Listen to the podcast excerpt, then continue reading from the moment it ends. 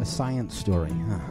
These NYU scientists, they I, I it felt, felt on this. right. I was so and I just thought, well, I had figured it out It was that golden moment. because science was on my side.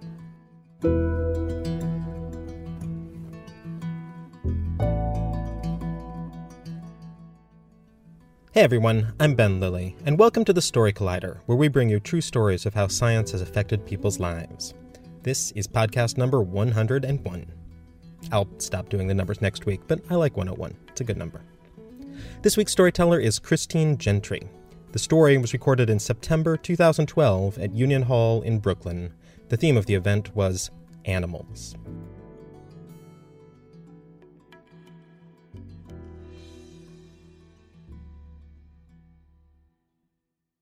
So my dad is only five feet nine inches tall, but he's probably one of the most intimidating men on the planet. He's one of those uh, ex Air Force Vietnam vets uh, who never talks about what it was like in the shit and rarely talks about what it was like anywhere else. He's not real good on the processing of feelings, uh, but he's fascinated by animals. And I've come to realize that a lot of what I know about him and myself and the natural world has come from the animals that have come in and out of our lives. So, lesson number one don't give a rat's ankle what other people think of you. We grew up on the poor side of a large suburb in Texas, and most of the houses in the neighborhood where I lived in did not have fenced yards, uh, front or back. And because we were so poor, most of the meat that we ate came from animals that my father had killed. So it was a regular vision uh, for my father to bring home a deer and string it up by its hind legs in our chinaberry tree and gut it and butcher it in front of the entire neighborhood. And this was like my first dissection. It wasn't weird to me. It was just parts of animals and how they worked. And my dad would call me over and show me all the different parts. And it was totally normal for my mom to tell me to call my dad in for dinner and for me to go out into the backyard and see him running a deer head through a table saw because he wanted to keep the antlers for the living room wall. And whenever a mother would pass by and shield her child's eyes from the gore, he would say, Let him look. For a elementary school show and tell, my father encouraged me to bring a black widow that we had caught on a camping trip and kept in a jar. I was pumped about this. I couldn't wait. I was going to show my elementary school classmates all the desiccated cricket bodies at the bottom of the jar and how cool it was that she killed them.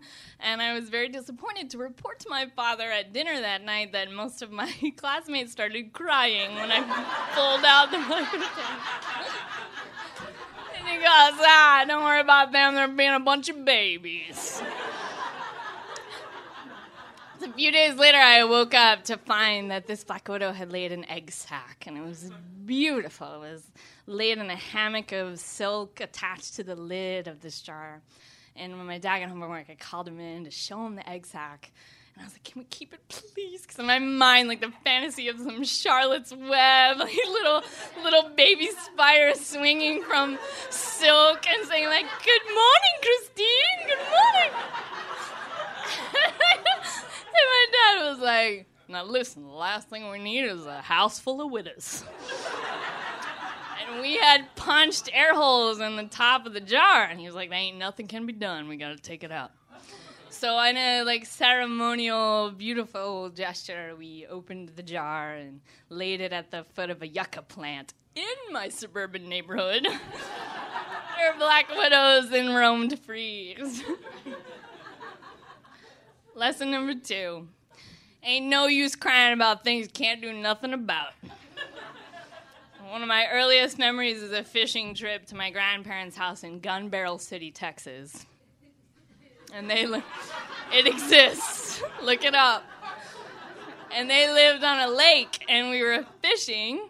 And I was with my granddad at the bottom of the dock, and he caught a fish and pulled it up. And when it landed on the dock, it was flapping and gasping. It was very disturbing for me as a child. So I turned around and ran to my dad, and I bear hugged his legs. Problem was that my dad was standing with my uncle with a fishing pole like this, and the hook laid right where my eye was. So I ran up and bear hugged him, and that hook went straight into my eye. And of course, I start screaming, and my dad kneels down, calm down, calm down.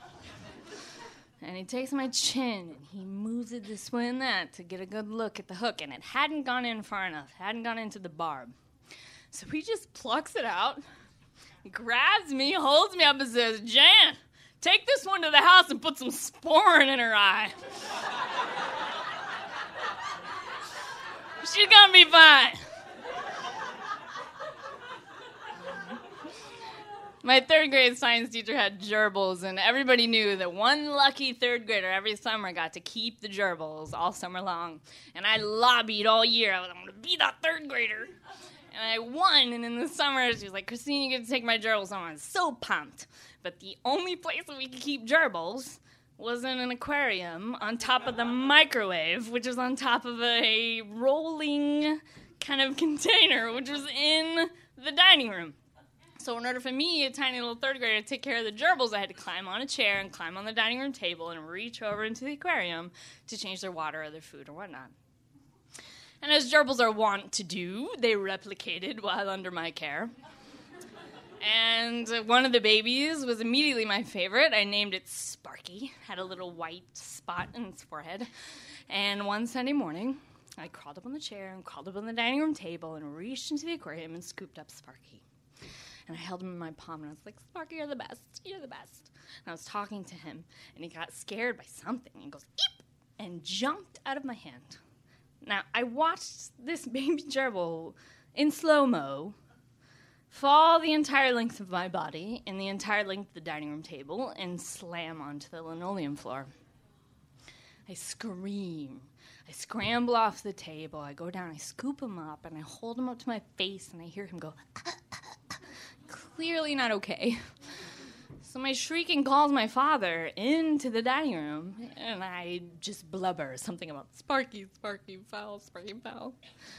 And my dad leans down, takes a good look at him, listens, grabs him by the tail and says, Ain't nothing can be done, and walks through the house with me crawling after him, like, What? What are you doing? What are you doing Sparky? And he gets to the bathroom and he closes the door, and I hear whoosh. And the door opens and I'm like, Sparky? he goes, We're late to church. Go on and get in the car.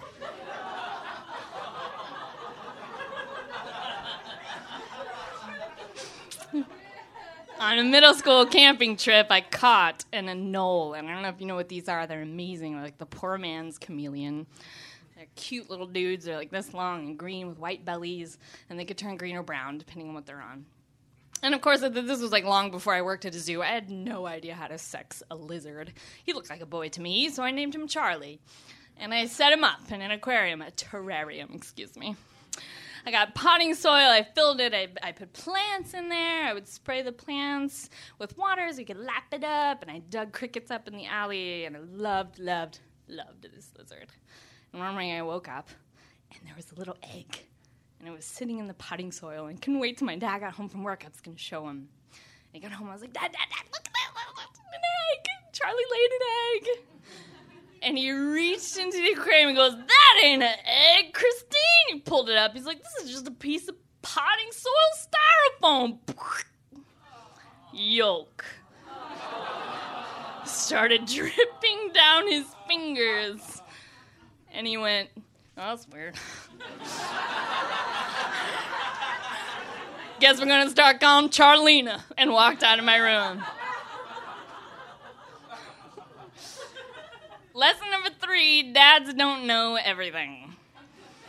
On another camping trip, this time in high school, there was one of those thunderstorms that only Texas can do, like apocalyptic, huge thunderstorm, and it flooded.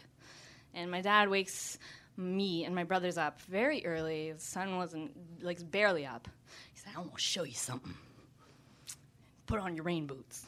So put on our rain boots. We're like, "Okay." So we go walking through the flooded grassland, and we come upon this gorgeous dome, and it was this burnt orange color.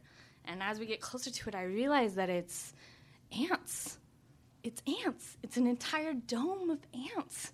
Fire ants have this amazing adaptation when their colony is flooded. They gang together and create a living raft of fire ants. They sacrifice the bottom level for the good of the colony.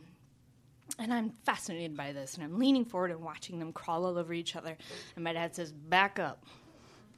I'm like, what? And he sprays the entire dome with off and throws a match. And it lights into this macabre lantern, and he pushes it off into the water. My brother's like, cool! I'm like, Dad, what? What? And he goes off to do something, and I start searching for other domes because the fire ants are everywhere in Texas. And when I find one, I call my brothers over. I'm like, don't tell dad.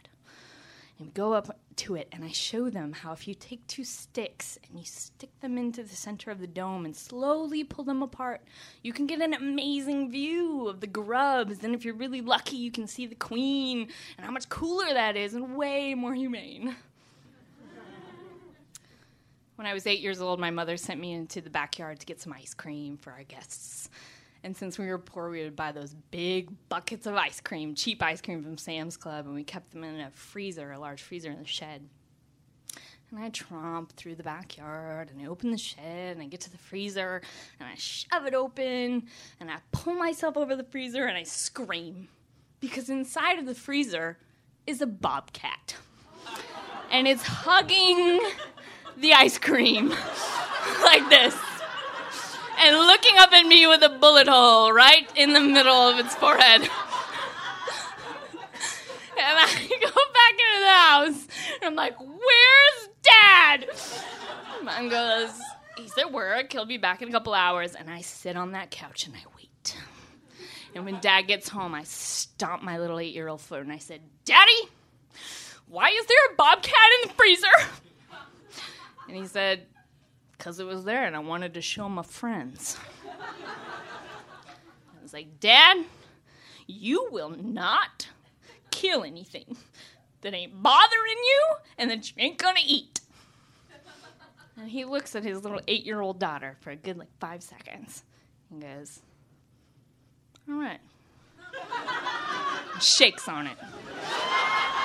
And to this day, that man has not killed anything that ain't bothering him and that he ain't to eat. Lesson number four dads get softer as they get older. My parents moved to rural Maryland my senior year of undergrad, and my first visit home was pretty incredible. My parents moved to my dad's parents' house and kind of took it over, and so there's so many memories there. And the first thing we did is after dinner, my dad said, Come take a walk with me. And I did, and we walked a- across the property, which is 11 acres of gorgeous land. And we turned the corner after the barn, and there was this pond that was never there before. My dad had dug out a natural spring and created a pond and planted water lilies and filled it with goldfish, and there was a bench. and we sat on the bench, and I was speechless, and we watched the sunset and I heard this.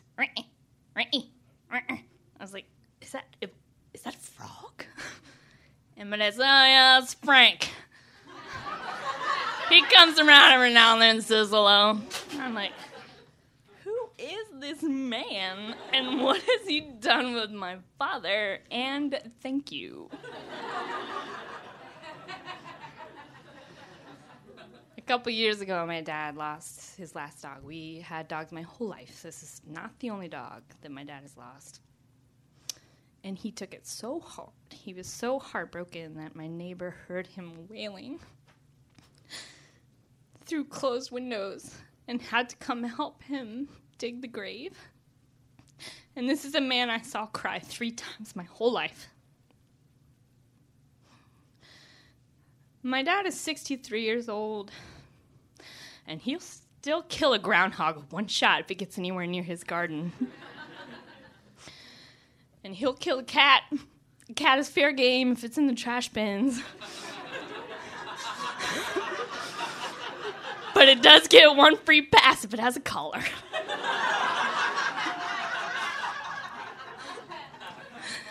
But the last time I was home, I watched this man. I watched this man curl up on the floor with his new eight pound miniature dachshund on her little dog bed and play fight with her in what can only be described as baby voice. Are you in my bed? Are you in my bed? And I realized in this overwhelming moment of simultaneous beauty and real horror, like how very devastated I'm gonna be when I lose him. And how much of me, the good, the bad, the smart, the stubborn, the strong, and the very scared, is really just him curled up inside of me.